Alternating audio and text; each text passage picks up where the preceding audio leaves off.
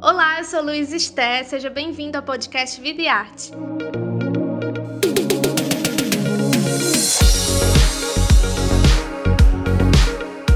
Nessa nova temporada, a gente vai conversar com diversos artistas brasileiros.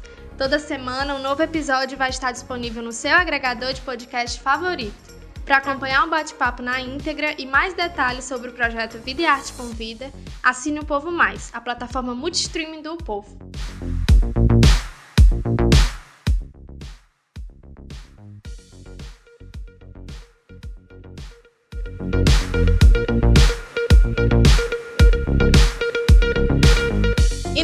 Episódio, Alexandre Nero fala sobre seu reencontro com a música.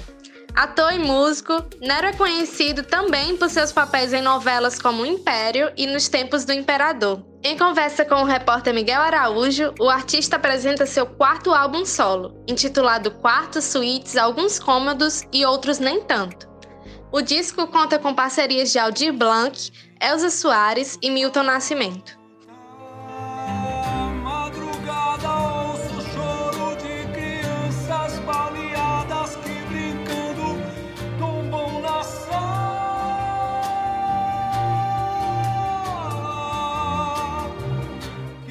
Oi, Alexandre, como é que você está? Tudo bem? Obrigado por ter aceitado nosso convite e participar do Vida e Arte Convida. Olá, Miguel, muito obrigado pelo convite, obrigado pelo espaço, obrigado pela, pela escuta, pela audição. É uma honra estar aqui, poder falar com vocês e, quiçá, com enfim, o Nordeste, o Brasil todo aí. O prazer é todo nosso, Alexandre. Eu queria começar essa nossa conversa falando sobre essa, esse seu momento de retomada. Né? Já se passaram mais de 10 anos desde o Vendo Amor, que foi seu último disco com músicas autorais, né? E aí eu queria saber, Alexandre, qual é o seu sentimento de voltar à música com o lançamento depois de tanto tempo? O que é que passa na sua cabeça? Ah, um sentimento de... É, é, emo... eu, tenho me emocionado muito. Uh, a minha volta ao a música foi primordialmente a um resgate. Quer dizer, o disco já foi um resgate da, da, da, do, do, garoto que estava em mim. Quer dizer, musicalmente ele já, já, já quis resgatar o, o, a sonoridade e aquele menino que estava em mim quando é, a, aonde comecei a tocar aquele violão, aonde comecei a compor. É, claro que agora com a, a, apenas a sonoridade, apenas aquela lembrança, mas é obviamente os temas e, e a condição técnica é, é, é, de um homem maduro e com experiência, mas foi essa busca, esse resgate desse garoto e acho que depois de 10 anos, é, um dos motivos principais de, de ter gravado esse disco foi voltar a tocar, a poder abraçar o meu instrumento, sabe? Porque o, violão, diferente do piano, é, ele tem. É, a gente abraça o instrumento, sabe? Então, assim, eu tava com saudade de abraçar o meu instrumento de tocar, mas é mais do que isso, é abraçar, de estar com ele perto, sabe? Eu estava um pouco de mal do, do meu instrumento, estava é, muito distante. Então, assim, toda vez que eu toco, e, e, acho que a gente foi, digo a gente, porque ninguém faz nada sozinho, é, muita gente envolvida, a gente foi muito feliz é, no, no repertório, nos arranjos, na sonoridade do disco. E, então ele tem me emocionado muito. Toda vez que eu vou tocar, eu estou ainda emocionado. Isso porque eu já ouvi as músicas umas oito mil vezes. eu, eu imagino como esse sentimento de saudade esteja reverberando, estava reverberando em você, né, para voltar essa sua carreira, que começou na música mesmo. E aí eu queria, falando de começos, falar sobre a construção do disco, porque, pelo que eu soube, ela começou ainda em 2017, quando você estava no processo de gravação é, da, da, série Onde Nascem os Fortes, e você compô, compôs a música Lajedo do Sertão, que traz a relação entre a fé e a paisagem, e ela veio em meio a um momento de solidão por causa do isolamento quando você estava gravando a série no Sertão Nordestino, né? E aí, Alexandre, a minha pergunta é: o que é que essa canção, canção trouxe que fez você sentir a vontade de voltar a gravar um disco de estúdio, já pegando essa parte do que você disse, a saudade de voltar a tocar, de, de ter essa uhum. conexão com, com a música? É, isso são coisas que a gente vai aos poucos conceituando, sabe? Que o conceito ele vem depois do que a gente faz. É natural que os conceitos da arte, que são muito importantes e fundamentais, é, para que a gente comece a compreender materialmente, fisicamente, o que é esse Deus, né? Arte é Deus, no sentido de não saber explicar, imaterial, algo que, que, não, que, que, que, nos modifica, né? cada um acredita de um jeito, cada um vê de um jeito. Então, assim, é muito importante, é como a teologia, a teologia, né? as pessoas ficam é, intelectualizando Deus, e eu acho que é muito importante os artistas e os intelectuais é, intelectualizarem, é, conceituarem a arte. É fundamental. Então, isso vem depois da gente conceber, mas o fundamento foi uma necessidade fisiológica. É exatamente isso. Eu, tinha, eu precisei, eu estava ali naquele lugar e precisei compor, eu precisei cantar, eu estava naquele aquele lugar gigantesco. É, não sei se quem tiver a oportunidade vá, é o Lagedo de Pai Mateus. É, e depois de muito tempo sem compor, eu senti uma necessidade fisiológica de, de compor, e ali eu vi, eu que sou um cara agnóstico em relação a, a, a Deus, é, eu falei: caramba, isso aqui é, é muito próximo disso.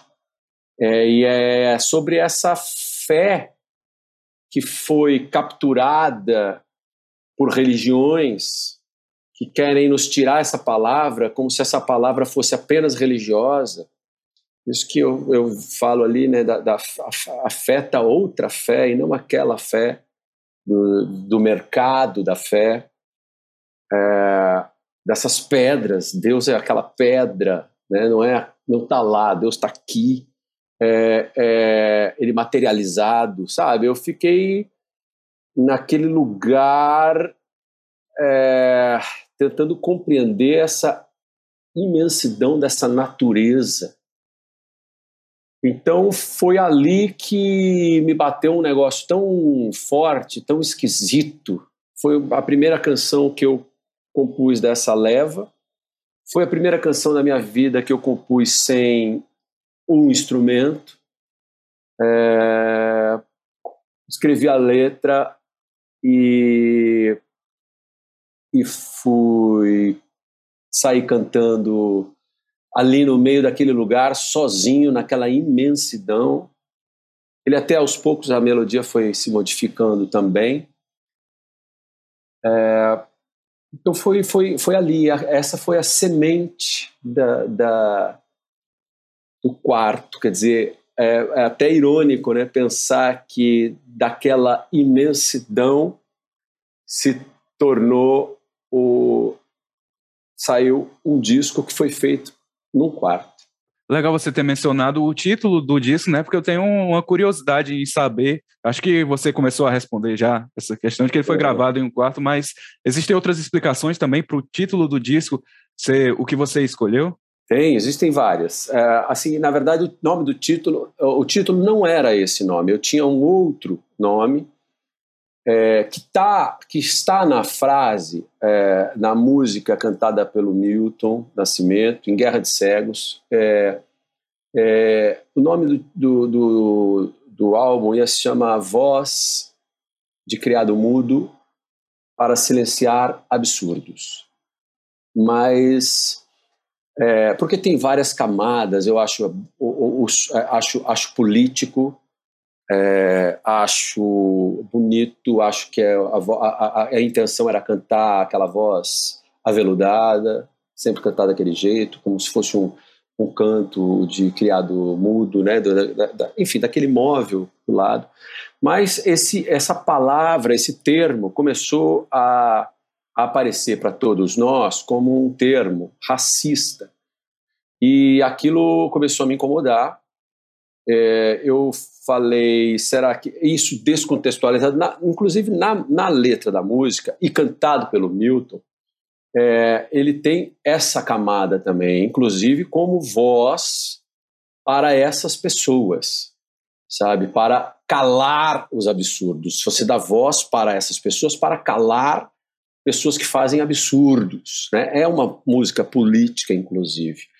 Mas aquilo, como título, sendo descontextualizado, ainda mais eu, que sou um homem da, da do mainstream, um ator do mainstream, sendo descontextualizado pela ah, pela mídia, tem uma, uma mídia aí que, que abusa da, da do sensacionalismo, ia querer descontextualizar essa, essa frase para ganhar cliques, para vender essas coisas nos jornais, que não tem mais jornal, tem, mas ia ganhar clique, não sei o quê, só para descontextualizar a coisa.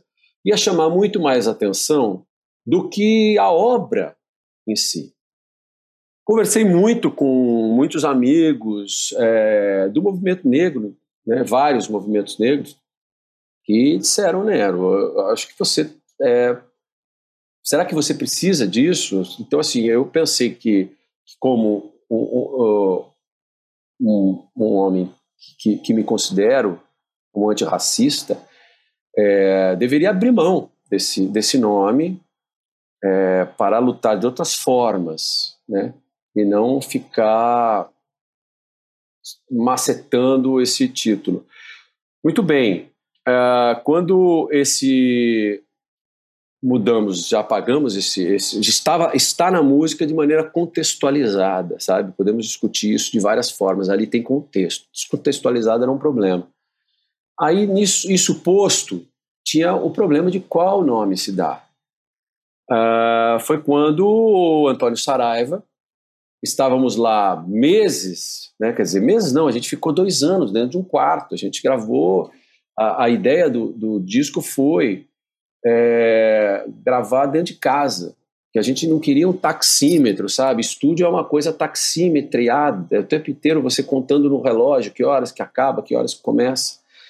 Muito bem, uh, o Saraiva propôs que a gente gravasse dentro de casa. Eu tenho um, eu tinha um semi-estúdio lá, um quartinho que eu ensaiava, que eu, enfim, gravava algumas coisas. Uh, ele falou: vamos gravar aqui. Aí chamamos o David Brackwood, pra, que é um exímio engenheiro de som, para gravar lá dentro daquele quarto. Aconteceu que essa pandemia nos jogou dentro desse quarto o que era para ser um mês, nos jogou dentro desse bucket. A gente ficou, sabe, ficou dentro desse quarto praticamente dois anos. Então a gente falou, era o, era o, é o meu quarto disco. É, a gente ficou dentro desse quarto, quase morando dentro dois anos. Aí a gente, que nome vai dar? Que nome vai dar? Eu já estava perdendo sono. Que nome vai dar? Ele falou quarto. A gente está dentro desse quarto aqui. É quarto. O nome é quarto. E junto com isso, eu estava é, já querendo me desfazer da casa que eu estava morando, dessa casa, que, que não estou morando mais, inclusive. Né? Essa casa que eu moro hoje é outra, não é a casa que eu gravei o disco. Eu estava vendendo a casa. Então, quando eu estava vendendo a casa, isso, essa coisa estava na minha cabeça, sabe? Ah, todo mundo entrava na minha as pessoas estavam na minha casa, tipo, é o quarto, suíte, é, dois, tem quantos cômodos? Essa, essa coisa, esse ambiente imobiliário estava na minha cabeça. Então, eu comecei a conectar as coisas que a suíte tem vários sentidos, né? A gente estava com, com, a entrada da orquestra, as suítes, né? Aquela, aquela, o som sinfônico, as conexões, né? Nada como as conexões é, e os cômodos, ah, enfim, aí nada, aí nada como como a gente fazer poesia, em vez de título, tentar fazer poesia dela. E eu gosto de títulos que a gente precisa pegar fôlego para falar. não dá para falar, não, não fala rapidinho, não. Eu gosto de que as pessoas. Eu mesmo demoro para falar, às vezes, eu tenho que lembrar como é que é mesmo o nome. Que, não, é, não, é, não é fácil, não. Eu gosto. Eu gosto de, de, de títulos assim, que, que fazem a gente viajar pelo tema. É curioso porque não sei se você também tem essa impressão, mas ouvindo esse seu depoimento, eu tenho a impressão de que a calmaria vem é, não só nas músicas sonora, de forma sonora ou nas letras, mas em diversas construções. Isso que você falou da, da questão de gravar em um quarto seria melhor, porque no estúdio tem a pressão, tem que ser é, já cronometrado o tempo, então tem essa calmaria também de trabalhar com mais cuidado e tal. E você mencionou a parceria que teve com o Milton Nascimento, e eu queria falar de outra parceria que abre o disco, que é a música Virulência, né? Que aí você teve uma, um trabalho com o Aldir Blanc e é uma marca muito forte desse período da, da pandemia, a, a letra que ela traz, né? E foi uma das últimas composições que o Aldir Blanc fez enquanto ainda estava em vida e foi tem uma eu encaro como uma força muito grande tanto pelo que ele representa para a música brasileira quanto pela carga da, da música em si. Eu queria saber como é que você chegou a esse trabalho com ele, o que é que você sente que representou enxergando agora o trabalho já finalizado? Como é que essa música ajudou a construir as mensagens do disco? Olha, o esse negócio da calmaria que você fala desde o início foi, eu acho que um dos motivos, é vários, são vários motivos, né? Não existe um motivo que a gente vai fazer um trabalho. Eu estou descobrindo eles agora. Como eu digo, desde o início é um motivo fisiológico, mas depois a gente começa a entender que são vários outros. E, e um deles é isso, é, é a gente eu buscar essa coisa artesanal do trabalho da arte, sabe? É buscar esse lugar que, que no entretenimento, é, que numa grande empresa, e que eu entendo, isso não tem nenhuma crítica, isso faz parte de, de um processo do mercado, você não tem tempo de trabalhar o tempo calma, vamos fazer, sabe, vamos fazer um processo de três meses de profundidade do que está se fazendo, de respiro, de, de personagem, se aprofunda no personagem. Isso não existe em lugar nenhum da, do cinema, nem na, muito menos na televisão. No teatro mesmo já está se perdendo isso, né? Então, assim, é, é muito difícil. Então, de vez em quando, nós, trabalhamos com isso, precisamos de vez em quando ter esse, esse, esse mergulho profundo. Para continuar acompanhando esse bate-papo, acesse o Povo Mais, a plataforma multistreaming do Povo. O link de acesso está na descrição desse episódio. Até a próxima! Estrade vários virão,